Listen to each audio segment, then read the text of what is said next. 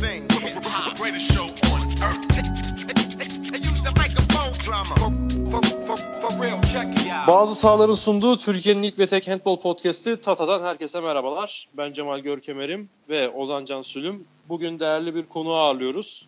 Türkiye'nin önde gelen handbol sitesi Handbol Haber'in kurucusu ve sahibi Fırat Bey de bize finalin ev sahibi, Final Four'un ev sahibi Köln'den bağlanıyor. Fırat Bey hoş geldiniz. Merhabalar Ozan, merhabalar Görkem. Merhaba. Nasıl Köln'deki atmosfer, ortam? Direkt öyle sorarak başlayayım ben. Vallahi ortam, siz bahsedin. Şöyle söyleyeyim, burayı yaşamak gerekiyor. Gerçekten ya 5 ya da 6. oluyor benim bu Köln Final Four'a geleli. Zaten 10 yıldır Köln'de yer alıyor. Buraya gelmeden önce de handbolhaber.net'te de hep şundan bahsettik. Bu seneki atmosfer farklı olacak. Çünkü West Brom taraftarları farklı, ateşli. Vardar taraftarları farklı, ateşli. Bir tarafta Kielce taraftarları var, ateşli. Bir tek burada sönük Barça taraftarıydı. Ama bu üçlü zaten Köln'deki atmosferi, heyecanı üst seviyeye taşıdılar. Gerçekten muhteşem. Hele ki bir de bu sene EHF'nin saha içi organizasyonu, saha içi seremonideki gösterileri coşkuyu daha da arttırdı. Yani bir de 10. yılı olması en önemli sebep. Yani gerçekten inanılmaz bir coşku var. West Brom ile Vardar'ın beraber bulunduğu ilk Final Four mu acaba? Siz hani taraftardan falan bahsettiniz. Galiba şöyle, öyle ya. Yani evet, Vardar, Kielce ve West Brom'in üçünün aynı anda oldu daha evet. İlk Final Four. Bu üç taraftar da zaten ateşli taraftar. Hı hı. Ozan, sen neler soracaksın, neler söyleyeceksin aga? Sizin daha önceden beridir de bir hukukunuz var Fırat Bey'le zaten. Handbol Haber'de de yazıyorsunuz. Ya zaten var. Bir de üstüne aslında orada beraber olmamız lazımdı. Son 2-3 senedir ayarlamaya çalışıyoruz. Bir türlü yani mümkün olmuyor niyeyse. Kıskanıyorum da. Tabii canım, kıskanıyorum da bir yandan. Ama bir yandan da tabii şimdi şöyle düşünüyorum. Dün ben ikinci maçı anlatmayıp bütün sezon anlattıktan sonra ikinci maçı anlatmayıp Köln'e gitmiş olsaydım bayağı üzülürdüm. Ama şimdi o atmosfer de tabii inanılmazdır orada ya. Özellikle ben şimdi Macar taraftarı zaten acayiptir. Polonya taraftarı zaten acayiptir.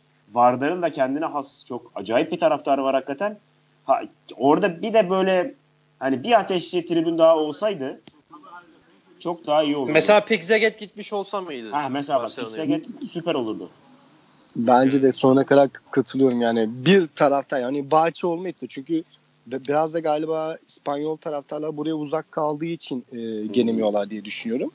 Daha bir yani onlar da ateşli, evet onlar da güzel taraftar ama farklı böyle Balkan ülkesinden bir taraftar grubu olmuş olsa artık bu son yani bilemiyorum nasıl olacaktı acaba. Şey bile olurdu ya, Nantes bile olurdu.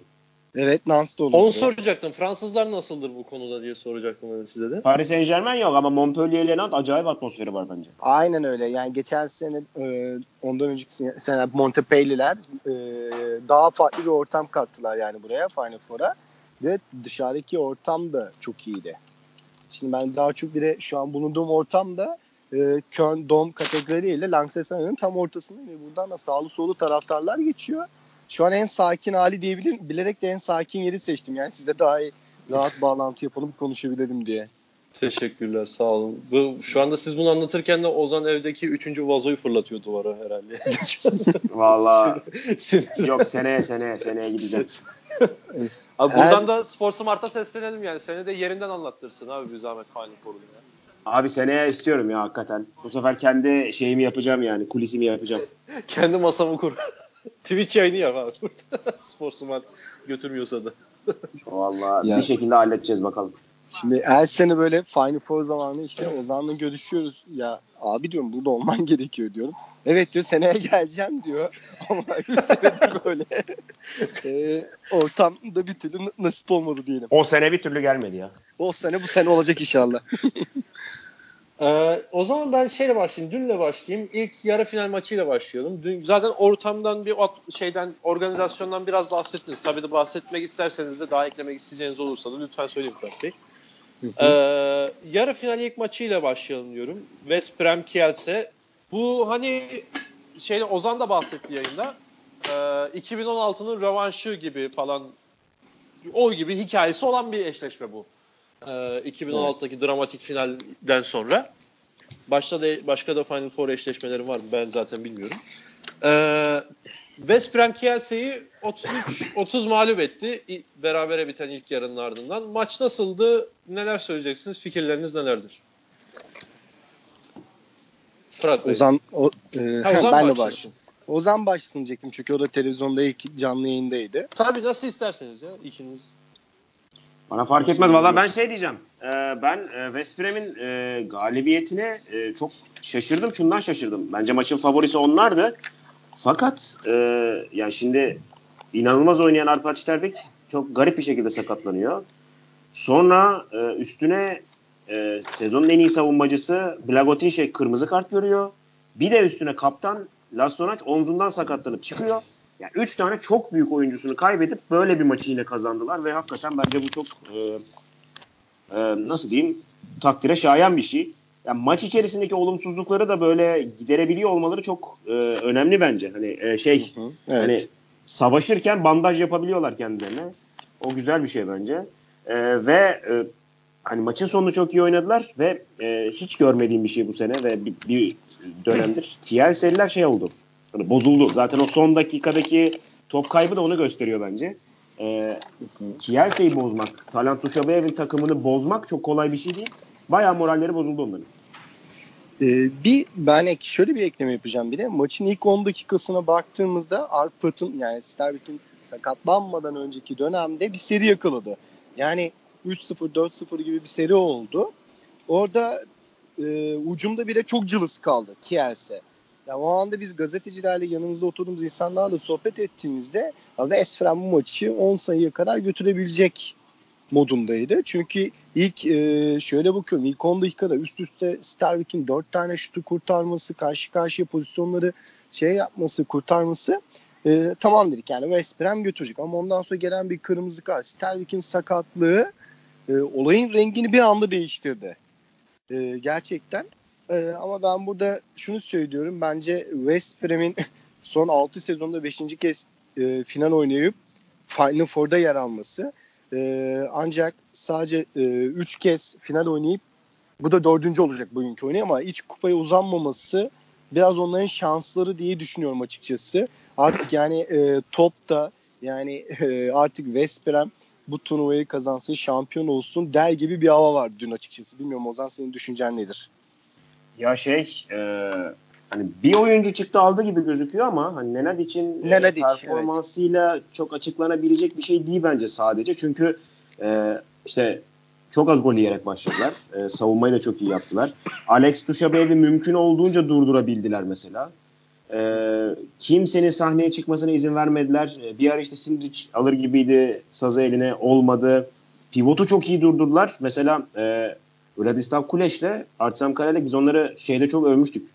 Bir önceki podcast'te. Acayip Okan Hoca'nın da olduğu podcast'te. Aynen yani inanılmaz oynamışlardı. Fakat ikisine de öyle önlem almışlar ki zaten pivottan neredeyse doğru düzgün şut çekemedi Kielse. O yüzden gerçekten çok iyi bir planla çıkmışlar. Bu ortada özellikle ben de Luka Siniric'in çok fazla etkili olamadığını düşünüyorum. Yani özellikle ilk devrede. İlk devrede 5'e 0 gibi bir şeyi var yani. İstatistiği var. 5 şut çekiyor. Hiçbiri kaleyi bulmadı. İkinci devrede bir 5 tane gol atıyor ve takımını böyle biraz hareketlendirir gibi oldu. Ama tabii ki yetmedi. Sonuçta Veszprém son dakikalara daha iyi oynadı. Ve finale de çıkmayı hak etti diye düşünüyorum ben de.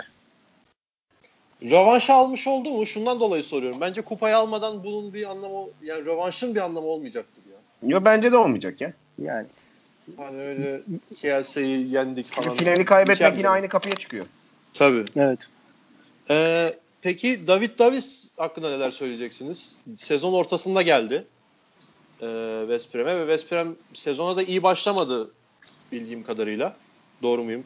Ya öyle ve mesela ben yayında da biraz söyledim. Biraz karışıklardı bir de. 2 senedir arıza yaşayan bir kulüp bu. Ve yani 2 senedir iç karışıklıkların olduğu neredeyse bir kulüp. Yani oyunculara cezalar veriliyor, erken eleniyor takım. Hocayla kavga eden oyuncular oluyor, taraftarlar tribüne gelmiyor falan ve bu kadar zor şartlara Davis böyle kariyerinin ilk erkekler handbol takımı, çok da büyük bir takım bu, çalıştırmak için geldi. Bence çok yetenekli bir hoca. Bunu zaten şeyde de göstermişti. Mısır'la dünya 8.'si oldular bu yıl içerisinde. Bu da inanılmaz bir iş.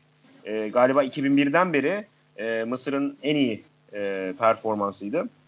Yani çok iyi bir hoca ve çok böyle olumlu. Ben onu çok seviyorum. Mesela Talant Duşabayev böyle hani sürekli arıza çıkarabilecekmiş gibi, itiraz edecekmiş gibi durur ya. Xavi Pascual mesela sürekli bağırır böyle. Barcelona bench'ini sürekli görürsün. Birisi kızgındır, bağırıyordur. David Davis öyle değil. Böyle oyuncularına sürekli sakin yaklaşıyor. Golleri falan böyle övüyor, görüyorsun. Ben o olumlu halini de çok seviyorum. Bir de şöyle bir şey de eklemek gerekiyor. Sonuçta kariyerinde de Şampiyonlar Ligi'ni hiç görmemiş bir oyunculuk döneminde görmemiş bir antrenör de değil. O yüzden de bildiği için de ve 3 kez de Şampiyonlar Ligi şampiyonu olmuş bir oyuncu.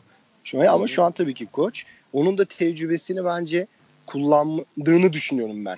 Her ne kadar üst seviyedeki bir takımda daha yeni kendini göstermiş olsa bile aslında background'da, arka planda çok fazla tecrübesinin olduğunu düşünüyorum açıkçası. Katılıyorum. Bir de bu arada onu da eklemek lazım. O 3 şampiyonluğu da dün yendiği hocayla beraber yaşadı. Onun öğrencisi olarak Talant Duşabayev'le yaşamıştı.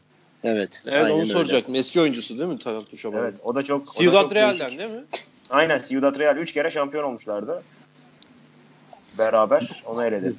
Bir de West Brom belki de bu kadar karışmasının sebebi de geçen sezon son 6'da Danimarka temsilcisi Sigurdsson handbolda elenmesi. Yani son 6 turunda elenince bir dediler ne oluyor, ne gidiyor, bu kadar para harcıyoruz, bu kadar sponsor var. Ondan sonra işin rengi değişti ama. Şimdi bu senede bence David'i gerçekten yine zor bir final bekliyor. Artık kazanması da gerekiyor. Gerçi şöyle, ben de handbol hayatımda yaklaşık olarak bir 21 senedir handbolun içerisindeyim. Daha bir Macar takımının da şampiyon olduğunu görmüş değilim.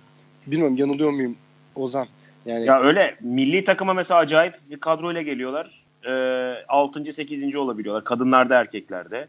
İşte bir Giori Audi var. O kadınlarda iyi ama erkeklerde hakikaten bir lanet var böyle.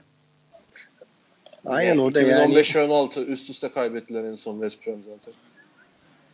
Evet. Acayip yani onu bakın, yıkmaları lazım. Bence ya şimdi EHF ile de görüşüyoruz biz. EHF'deki basın danışmanları olsun, şeyler olsun. Şimdi bu sezon tabii ki tarafsızlar ancak basın ilgi yönünden biraz West Brom'de kazanması yönünden daha fazla istek var. Yani bir de böyle bir arka planda Media Center'daki bütün EHF sorunları az çok konuştuğumuzda onlar da West Brom'in artık kupaya uzanmasını istiyorlar. Bakın finalde neler olacak yani. Sebebi nedir onun? O şekilde olan işte. Hani kazansınlar artık, yeter, buraya kadar geldiler. Kaç oldu bu gibi ya, bir duygu mu? Yok, buradaki esas olay şu. Şimdi tabii ki EHF marketing ve EHF yetkileri bu Şampiyonlar Ligi'nin dünya genelinde ne kadar izlendiğine bakılıyor. Ve istatistikler yapılıyor. Şimdi burada da dün Barça'nın elenmesi, finale çıkmaması onlar için bir seyirci kaybı. Şimdi Macaristan'da da bir numaralı spor handbol, evet, Makedonya'da da öyle ama izlenme bakımından West Brom biraz daha ağır basıyor.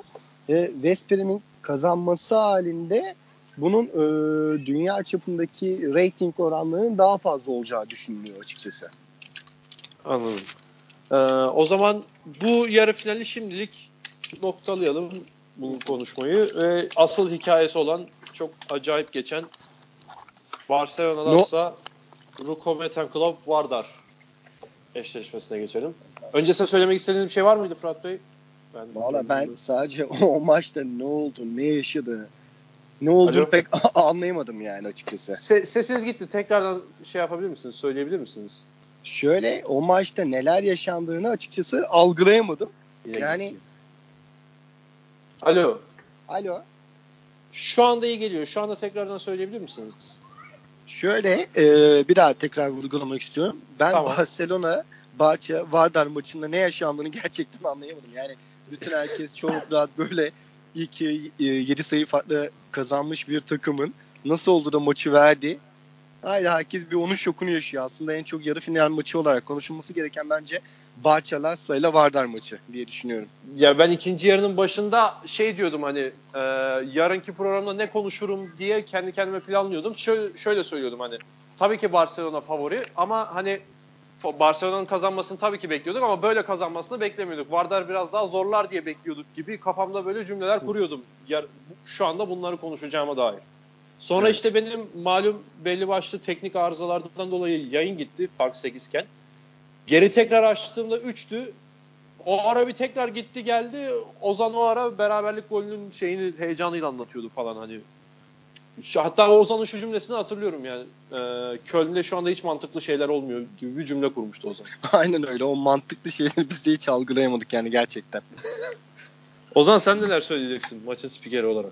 Ya benim anlattığım en keyifli maçlardan biriydi. Ben bu arada bu hafta içerisinde 10. meslek yılıma gireceğim. Ve hakikaten ilk üçüme girer bu. Anlattığım şeyler arasında ilk üçe girer bu.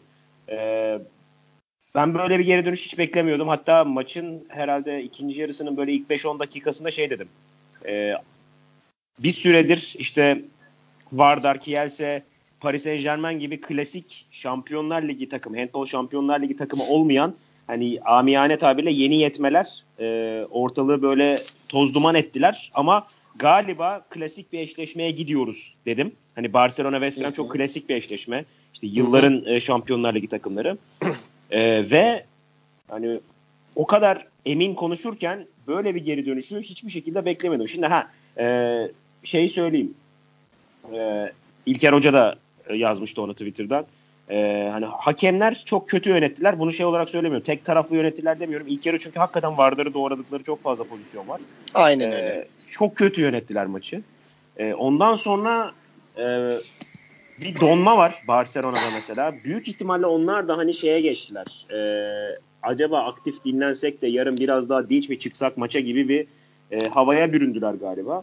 Ve o Vardar'ın Dainis Cristopans'ta yakaladığı momentumu değiştirecek hiçbir şey yapamadılar. Mesela bak şöyle diyeyim. Garcia Parondo çok yüksek 3-3 savunma yaptı. Aşırı yüksek. Neredeyse adam adama oynar gibi bir yere çıktı. Bu arada şeyleri duymaya başladık. Evet, taraftarlar da aynen. Hangi taraftar onlar? Şu an Kielseliler. Peki Ozan lütfen devam et. Ya Garcia Parondo mesela birçok şeyi değiştirdi. İşte oyun kuruculuğu mesela ikinci yarı staj Skube'yi hiç almadı oyuna. Çünkü merkezde çok etkisiz kaldığını gördü. Skube'nin başka türlü şeyler yapmaya başladı.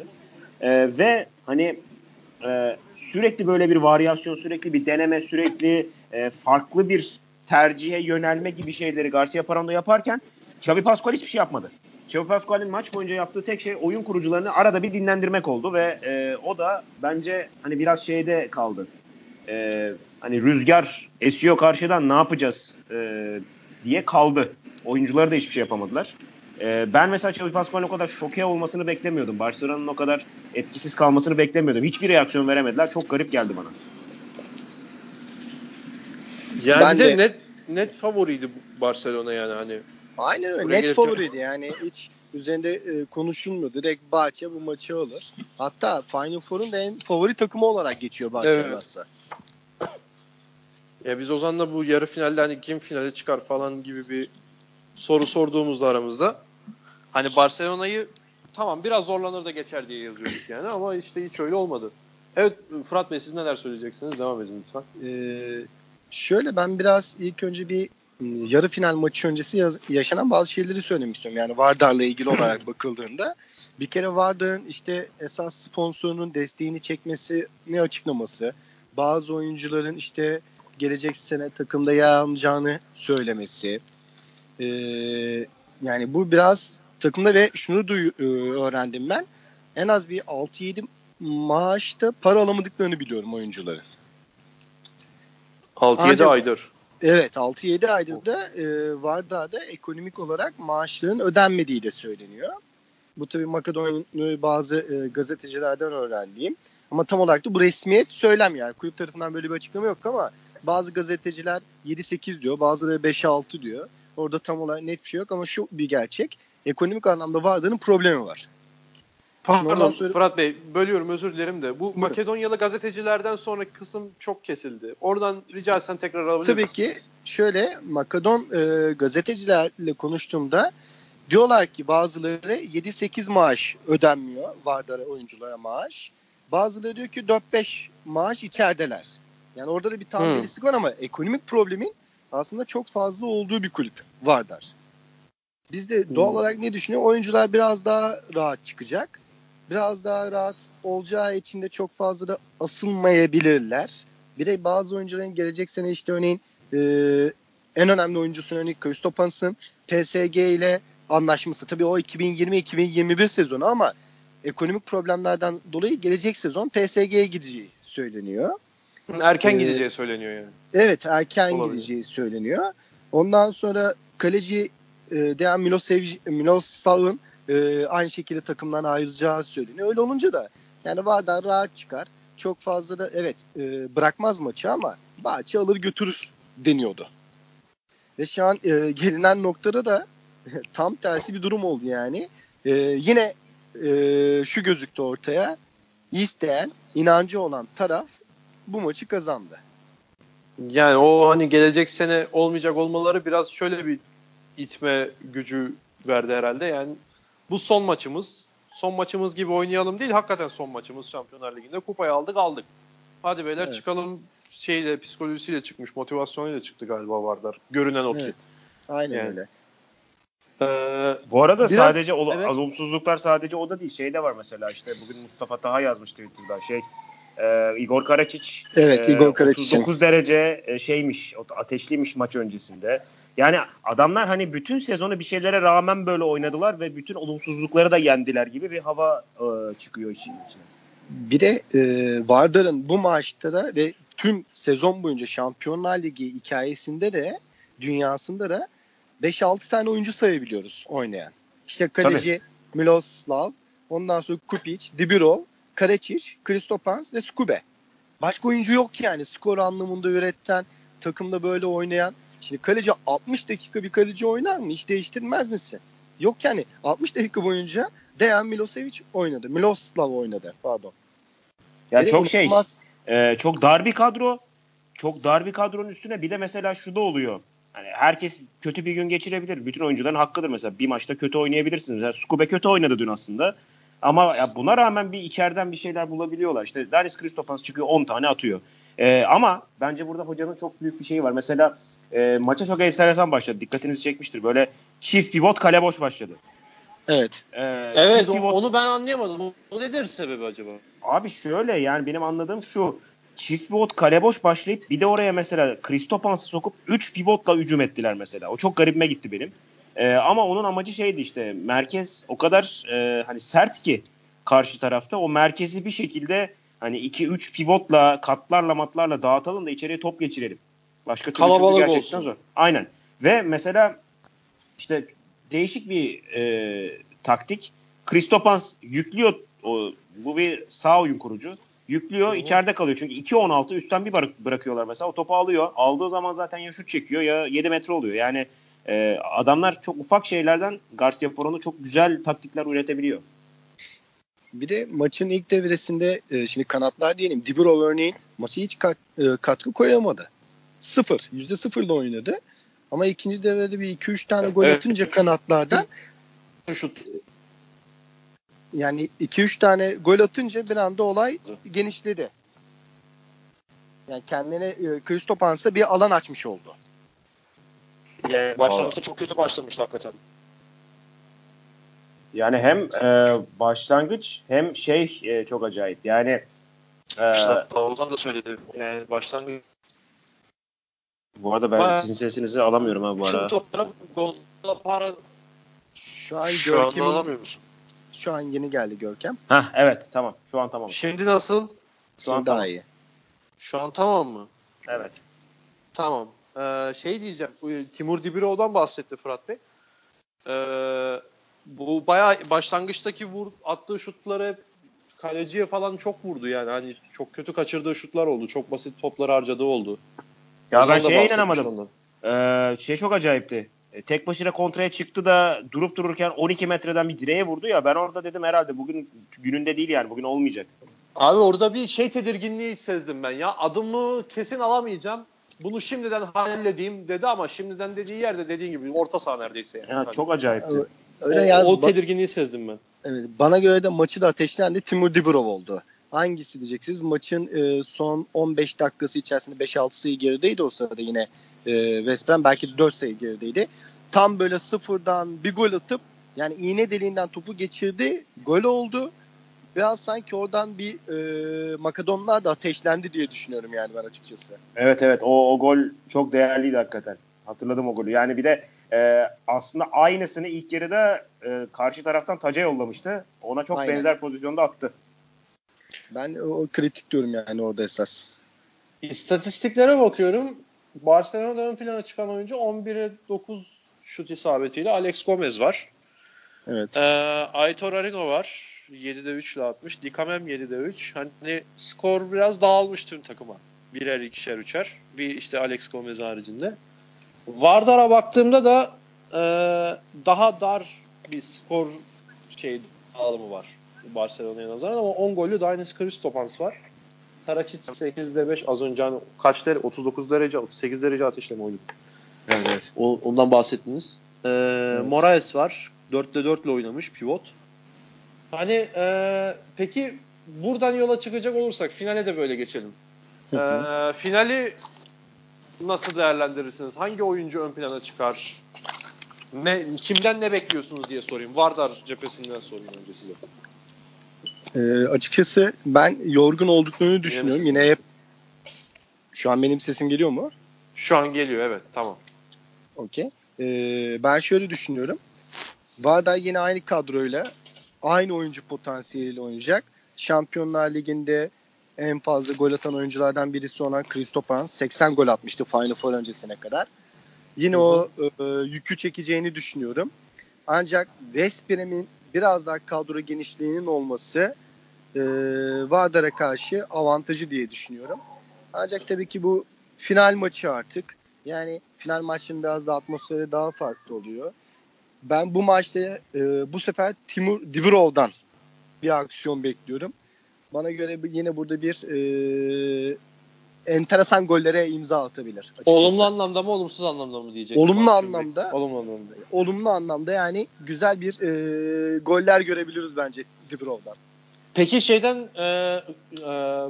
West Brom cephesindeki bu Laszlo'nun, Sterbik'in sakatlık durumları ile ilgili bilginiz var mı Fırat Bey? Son bilgim yok. Onu daha önce işte birazdan salona geçeceğim.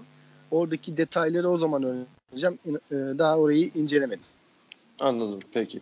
Ya onların oynamama gibi bir riski var mı peki? Onu sorayım önce. Yani yok. Ben oynayacaklar diye biliyorum. Oynayacaklardır. Aynen oynayacaklar. Yani şu ana kadar onunla ilgili bir açıklama da yapılmadı. Çünkü en son medya sorumlusuyla görüştüğümüzde basın sorumlusuyla. Ses kesildi. Tekrardan alabilir miyim? Şöyle en son Veszprém basın sorumlusuyla görüştüğümüzde evet. Bir sıkıntı yok ama bir kontrol edeceğiz demişti Sterbik için özellikle. Yine tam şeyde gitti abi. Kritik yerde gitti ya.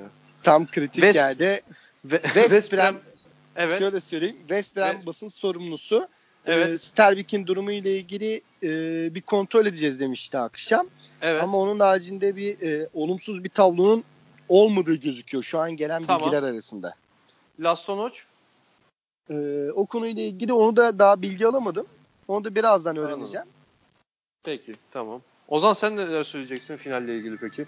Ya ben rotasyonu olarak sezonun sonundayız artık. Önce onu bir söylemek lazım. Hani çok fazla maç yaptı bu adamlar. Bu adamlar buraya gelmeden önce kendi liglerinin finallerini oynayıp geldiler. Bu da çok yoğun bir dönem anlamına geliyor. Yani böyle bir fikstürden bir de dünkü savaş sonrasında işte Karačić mesela iki bacağına da kramp girdi adam. Artık kaldıramadı yani. Yani nasıl dönecek bilmiyorum. Yine sakatlıklar dediğiniz gibi nasıl dönecek ben de bilmiyorum. Ama ben özellikle kadro rotasyonunu eğer paniklemezse, eğer bütün oyuncular böyle kötü bir gün geçirmezse West Brom'i çok rahat kullanıp özellikle de merkezi kapatarak Vardar'ı durdurabileceğini düşünüyorum. Bir de bana en önemli gelen noktalardan bir tanesi dün West Brom'in kanatları çok iyi performans çıkardı. Hem savunmada hem hücumda. Dolayısıyla hani böyle 3-5 oyuncuyla oynayan bir takıma karşı işte kanatlarınız, pivotunuz, işte kaleciniz falan çok fazla silah üretebiliyorsa zaten hani opsiyonlarınız da çok geniş. Çok büyük bir avantaja geçiyorsunuz. Yani. Ya bir de evet, lütfen devam edin Fırat Bey. Şöyle, ben de şöyle bir ekleme yapacaktım. Kaleciler demişken hazır Ozan. Dün West Brom her iki kalecisini toplam kurtardı, sayı 18. Ama bir tarafta Vardar'ın tek başına olan bir kalecisi var, Dejan Milošević. O 17 kurtarış yaptı. Aslında bir kalecilerin de savaşı olacak diye düşünüyorum ben burada. Daha fazla ya, kurtarış yapan burada takımına en büyük katkıyı koyacak ve ön plana çıkaracak. Size de soracağım onu Fırat Bey. Ben bunu o zaman da daha önce söyledim. Dejan Milošević'in tarzı, böyle fiziği, duruşu falan Sterbik'e benzemiyor mu? Sterbik'e benziyor. Ben de katılıyorum. Hatta ilk dediğimde ya dedim bu kadar bana güven vermiyor demiştim açıkçası Dejan'ı. İlk izlediğimde Şampiyonlar Ligi ilk maçlarında, ancak sezonda inanılmaz bir performans gösterince dedim tamam, 40 yaşında olan Sterbik'in bir eşiği daha çıktı ve handbolda uzun yıllar damga vuracak bir kaleci gibi gözüküyor şu an. Ve bu seneki performansı da öyle bence. Profesyonelliğe başladığı kulüp ikisinin de aynıymış bu arada. Şu anda bakıyorum. Aynı hocadan çıkmışlar o zaman. Olabilir evet. Yani gerçi Sterbik çok daha eski de hani Jugovic takımından çıkmış ikisi de. O zaman peki size şöyle biraz daha spesifik bir soru sorayım. MVP adayınız kim? Ben burada MVP adayı olarak West Brom'den Nenad diyorum. Yine ön plana çıkacağını düşünüyorum. Ya şöyle, eğer bugün sonunda Vardar şampiyon olursa Dainis Cristopans, eğer West Brom şampiyon olursa Nenad. Yani Vardar şampiyon yaparsa da Cristopans mı yapar diyorsun? Evet. Onu anlayabilir miyiz? Evet, öyle düşünüyorum. Ben de Vardar şampiyon olursa kaleci diyorum yani. Milošević. O da olabilir. Evet, o da olabilir. Zaten sezonun en iyi kalecisi seçildi. Yani hakikaten bir de şeyi de unutmamak lazım. Kielce'nin kalecisi Çupara 24 yaşında Sırp. Dejan Milošević 22 yaşında. O da Sırp. Aynı milli takım. Yani bir 15 sene falan Sırbistan milli takımının acayip kalecileri var. Evet. Ya bu kaleciler bir de kaça kadar oynuyor? Şeyde Omeya 42'de bıraktı değil mi? Ya 40-42'ye oynuyorlar. Yani ortalamaları böyle değil mi? Hani Omeya çok acayip bir yaşta bırakmadı. Yok ya, ben hani 38-42 arası bırakıyorlar genellikle. Ama en yaşlısı şu ana kadar Omayer. 42 tabii. Yaş. Ha, evet. Anladım. Peki. Bir de şeyi sorayım ya, hazır bu usta seçilmişken konu şu anda aklıma geldi. Sezonun 7'si seçildi. Sezonun 7'sine ben sayayım, kaleci Dejan Milošević. Zaten üçümüzün de konuştuğu şeyde pek bunda bir itirazımız yok. Sağ kanat Ivan Čupić. Sağ oyun kurucu Cristopans. Orta oyun kurucu Kentin Mahe. Sol oyun kurucu Mikel Hansen. Sol kanat Timur Dibirov. Pivot'ta Julen Aginagal de seçildi. Bunlar konusunda hani itirazlarınız veya işte ya da tamamen katılıyorum, hepsi doğrudur bence falan diyor musunuz? Nedir bu konudaki fikirleriniz? Fırat Bey, önce sizle başlayayım. Ya ben açıkçası oylamaya tamamen katıldığımı söyleyebiliyorum. Yani gerçekten bütün oyuncular, seçilen oyuncuların hepsi iyi performans gösterdiler ve orada olmayı hak ediyorlar yani. Biraz kısa cevap verdim ama gerçekten de performanslarını göstererek, hak ederek aldıklarını düşünüyorum yani. Aslında ben eksik başladım. Koç, yılın koçu ödülü Garcia Parondo var. Genç oyuncu Ludovic Fabregas, en iyi savunmacı da Blagotinšek var. Bizim Ozan'la ikimizin koça biraz itirazımız olabilir. Hani ikimiz de Duşabayev diyorduk ama siz ne düşünüyorsunuz bu konuda? Ben Duşabayev konusunda şimdi Duşabayev'in bir de kariyeri de var. Kariyeri de olunca gerçekten de gençlere çok fazla değer veriyor ve ön plana çıkıyor. Ama hoca konusunda katılıyorum ben. Yani onun seçilmesi bence daha iyi olabilir miydi? Şu an o konuda tam emin olamadım açıkçası da. Evet. O yüzden de düşündüğüm bir şey. Biraz şeyden mi geldi soru? Aniden mi geldi? Yok, aniden geldi de hoca konusunda hazırlıklı değilim yani. Öyle söyleyeyim açıkçası. Ozan, sen neler söyleyeceksin abi sezonun 7'si ve diğer oyuncular? Ben Pivot'a biraz katılmıyorum ama Pivot'a şundan katılmıyorum. Benim oyuncum olurdu. Fabregas olurdu. Ona herhalde en iyi genç oyuncu seçip ekstra bir oyuncu koydular Pivot'a. Öyle düşünüyorum. Çünkü genç oyuncu 23 yaş altı değil mi? 23 yaş altı evet. 23 yaş altı. Sezonun Pivot'u Aginagal'de değildi. Mesela şöyle olabilir. Aginagal'de'nin yerine sezonun en iyi Pivot'u bence Fabregas, açık ara. Fabregas'ı Pivot'a koyup en iyi genç oyuncuyu Melvin Richardson yapabilirlerdi. Ama Montpellier çok erken elendi. Öyle bir problem de oldu. Onunla beraber Garcia Parondo, Duşabayev ikilisi yani Garcia Parondo şu açıdan öne çıkıyor. Çok fazla olumsuzluklara rağmen buraya geldi. Çok ciddi bir problem yaşadı sezon boyunca. Talant Duşabayev ise bence kadro olarak diğerlerinden daha zayıf olmasına rağmen o oyuncuları başka bir yere çıkardı. İkisinin de hani yaptıkları çok özel. Mesela Xavi Pascual elinde inanılmaz bir kadro var. Bunu çok iyi kullandı. Final Four'a geldi. West Brom aynı şekilde. Hani potansiyelleri var zaten ama Kielce ile Vardar hocalarının çok ciddi katkısıyla buraya gelmiş takımlar. Zaten buraya gelecek kadrolar değil bunlar mesela. O yüzden aslında hani Garcia Parondo da çok kötü değil. Talant Duşabayev de olabilirdi ama hani şu açıdan haklı çıktılar. İşte finale kim gitti? Garcia Parondo. Evet. Peki az önce şeyden bahsettin Ozan. Bu Kielce'nin gelecek planı, hani gençlerle çalışması falan. Onun gelecek planı biraz bizi de ilgilendiriyor. Çünkü Doruk Pehlivan gibi bir transferleri de var, geleceğe yatırım yapan. Bir de onu tam onu sormak istiyorum. Doruk Pehlivan gelecek sezon, yani 2020-21 sezonu için mi, 19-20 sezonu için mi transfer? Yok, gelecek sezon. 19-20 gelecek sezonlar itibaren. 19-20 değil mi? Evet. Hani başlangıçta 20-20 diye biliniyordu da. Konuda neler söyleyeceksiniz? İkinize de bunu da sorayım. Ondan sonra da kapatalım, söyleyecek başka bir şeyiniz yoksa. Ya ben şöyle söyleyeyim.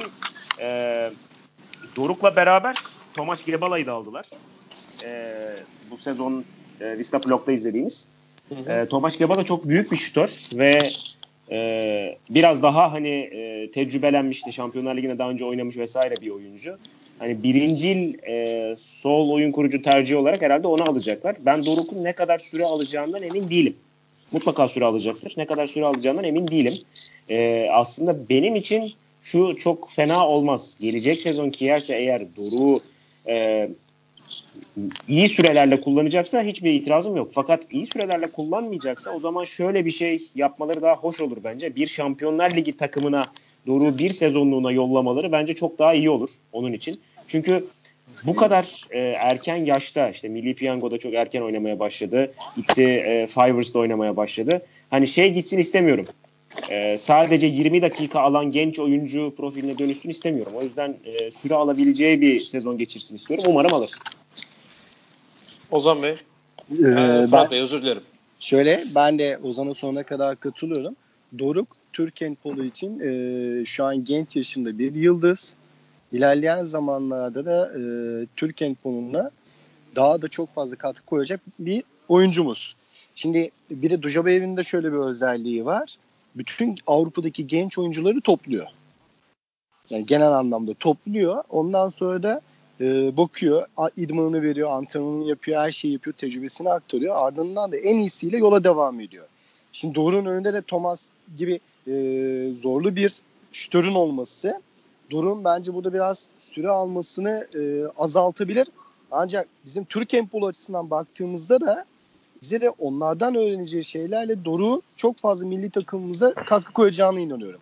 Çünkü hem antrenörü, hem önünde en iyi şütörlerin olması, bir de onu oynatacak bir orta oyun kurucunun da iyi olması bence Doruk'un da kariyerini yükseltecektir. Ama Ozan'ın da söylediği gibi eğer çok fazla bir süre alamayacaksa Doruk'un yine bu Şampiyonlar Ligi'nde yer alan bir ekibe gidip orada bir kiralık olarak yer alması ve daha fazla süre alması daha fazla katkı koyacaktır. Ama bu konuda da yine hiç Doruk'a bağlı. Doruk verilen şansı iyi değerlendirir. İstediği gibi performansını ortaya koyarsa bence Kielce'nin de çok önemli bir yıldızı olacağını düşünüyorum. Yani hani milli takıma katkı verecektir dediniz. Hani şimdiden de zaten biraz vermeye başladı. Hafif hafif veya böyle göstere. Yunanistan maçlarında ben gördüm, hani bayağı terminatör gibi ya. 2-3 kişi falan omzundan asılıyor, yine de çıkartıyor şutu yani, sıçrayıp. Ya durdurulamıyor. Öyle diyelim yani. Evet. Gerçekten durdurması zor bir insan. Bununla da beraber sizin eklemek istediğiniz başka bir şey yoksa Tata'nın 6. bölümünü noktalayalım diyorum. Var mı eklemek istediğiniz herhangi bir şey Fırat Bey? 20 bin handbol severiyle bu muhteşem coşkuyu, muhteşem atmosferi yaşamak istiyoruz. Bakalım kupayı kim kazanacak? Tata okuyucuları, dinleyicileri bence şanslı. Hiç olmazsa buradan direkt sizlerin ve sizlerin yayın yapan Ozan'ın da katkılarıyla beraber buradaki coşkuyu aktarmaya çalıştık. Çünkü gerçekten çok fazla medyada da yer alamıyor EHF Final Four. Bir de tam da Futbol Şampiyonlar Ligi ile aynı zamana denk gelmesi biraz arka planda bıraktı. Evet. O yüzden ama Avrupa çapında ilgi aslında yani bizim gördüğümüzün çok daha fazlası değil mi yani? Hani aynen futbola öyle. Yani olduğu kadarla kıyaslanabilecek bir seviyede. Aynen sonuna Avrupa kadar için söylüyorum. Yo, ona ben de katılıyorum zaten. Avrupa için öyle de bizim Türk handball severlerimiz demeyeyim de Türk spor severlerimiz için durum farklı biraz. Tabii. Evet. Bakalım hayırlısı diyeceğiz. Akşam da güzel bir maç bekleyecek. O zaman sizin son şunu sorayım Fırat Bey. Özellikle tuttuğunuz, desteklediğiniz bir takım var mı? Şu kazansın istiyorum dediğiniz. West Brom. Peki. Direkt West Brom. Peki. Ozan senin söyleyeceğin son bir şey var mı? Üçüncülük maçında şunu umuyorum, öyle söyleyeyim. Hani ikisi de çok büyük ayak kırıklığı yaşıyor. Özellikle Barcelona. Biz üçüncülük maçını unuttuk bu arada da. Hani sen onu da anlat. Ya üçüncülük maçında konuşulacak bir şey yok. Ben anlatacağım bir şey söylüyorum ya. Evet. Çok izlenecek bir şey bile. Bence üçüncülük maçları çok saçma bu arada. Hani eğer bir dünya şampiyonası falan değilse. Umuyorum hani çok moralleri bozuk çıkmaz oyuncular. Bir onu istiyorum. Ve akşam finalde Veszprém'in kaybetmesi için herhangi bir sebep görmüyorum. O yüzden Vardar kazanabilir. Öyle söyleyeyim. Gönlünden geçen bir şey var mı? Yok ya, gönlümden geçen iyi maç. Son dakikaya kadar bağırayım ben. Başka bir şey istemiyorum. Anladım. Okay. Peki, yarın sesini kaybedersin umarız ki Ozan. Öyle o zaman. Tata'nın 6. bölümünde sonuna geldik. Bu bölümde Fırat Bey de bize katıldı. Kendisine de buradan çok teşekkür ediyoruz. Ben teşekkür ederim. Köln'den bağlandı ve Köln'den canlı atmosferi aktardı bize. Bir sonraki bölümde tekrar görüşmek dileğiyle. Hoşça kalın.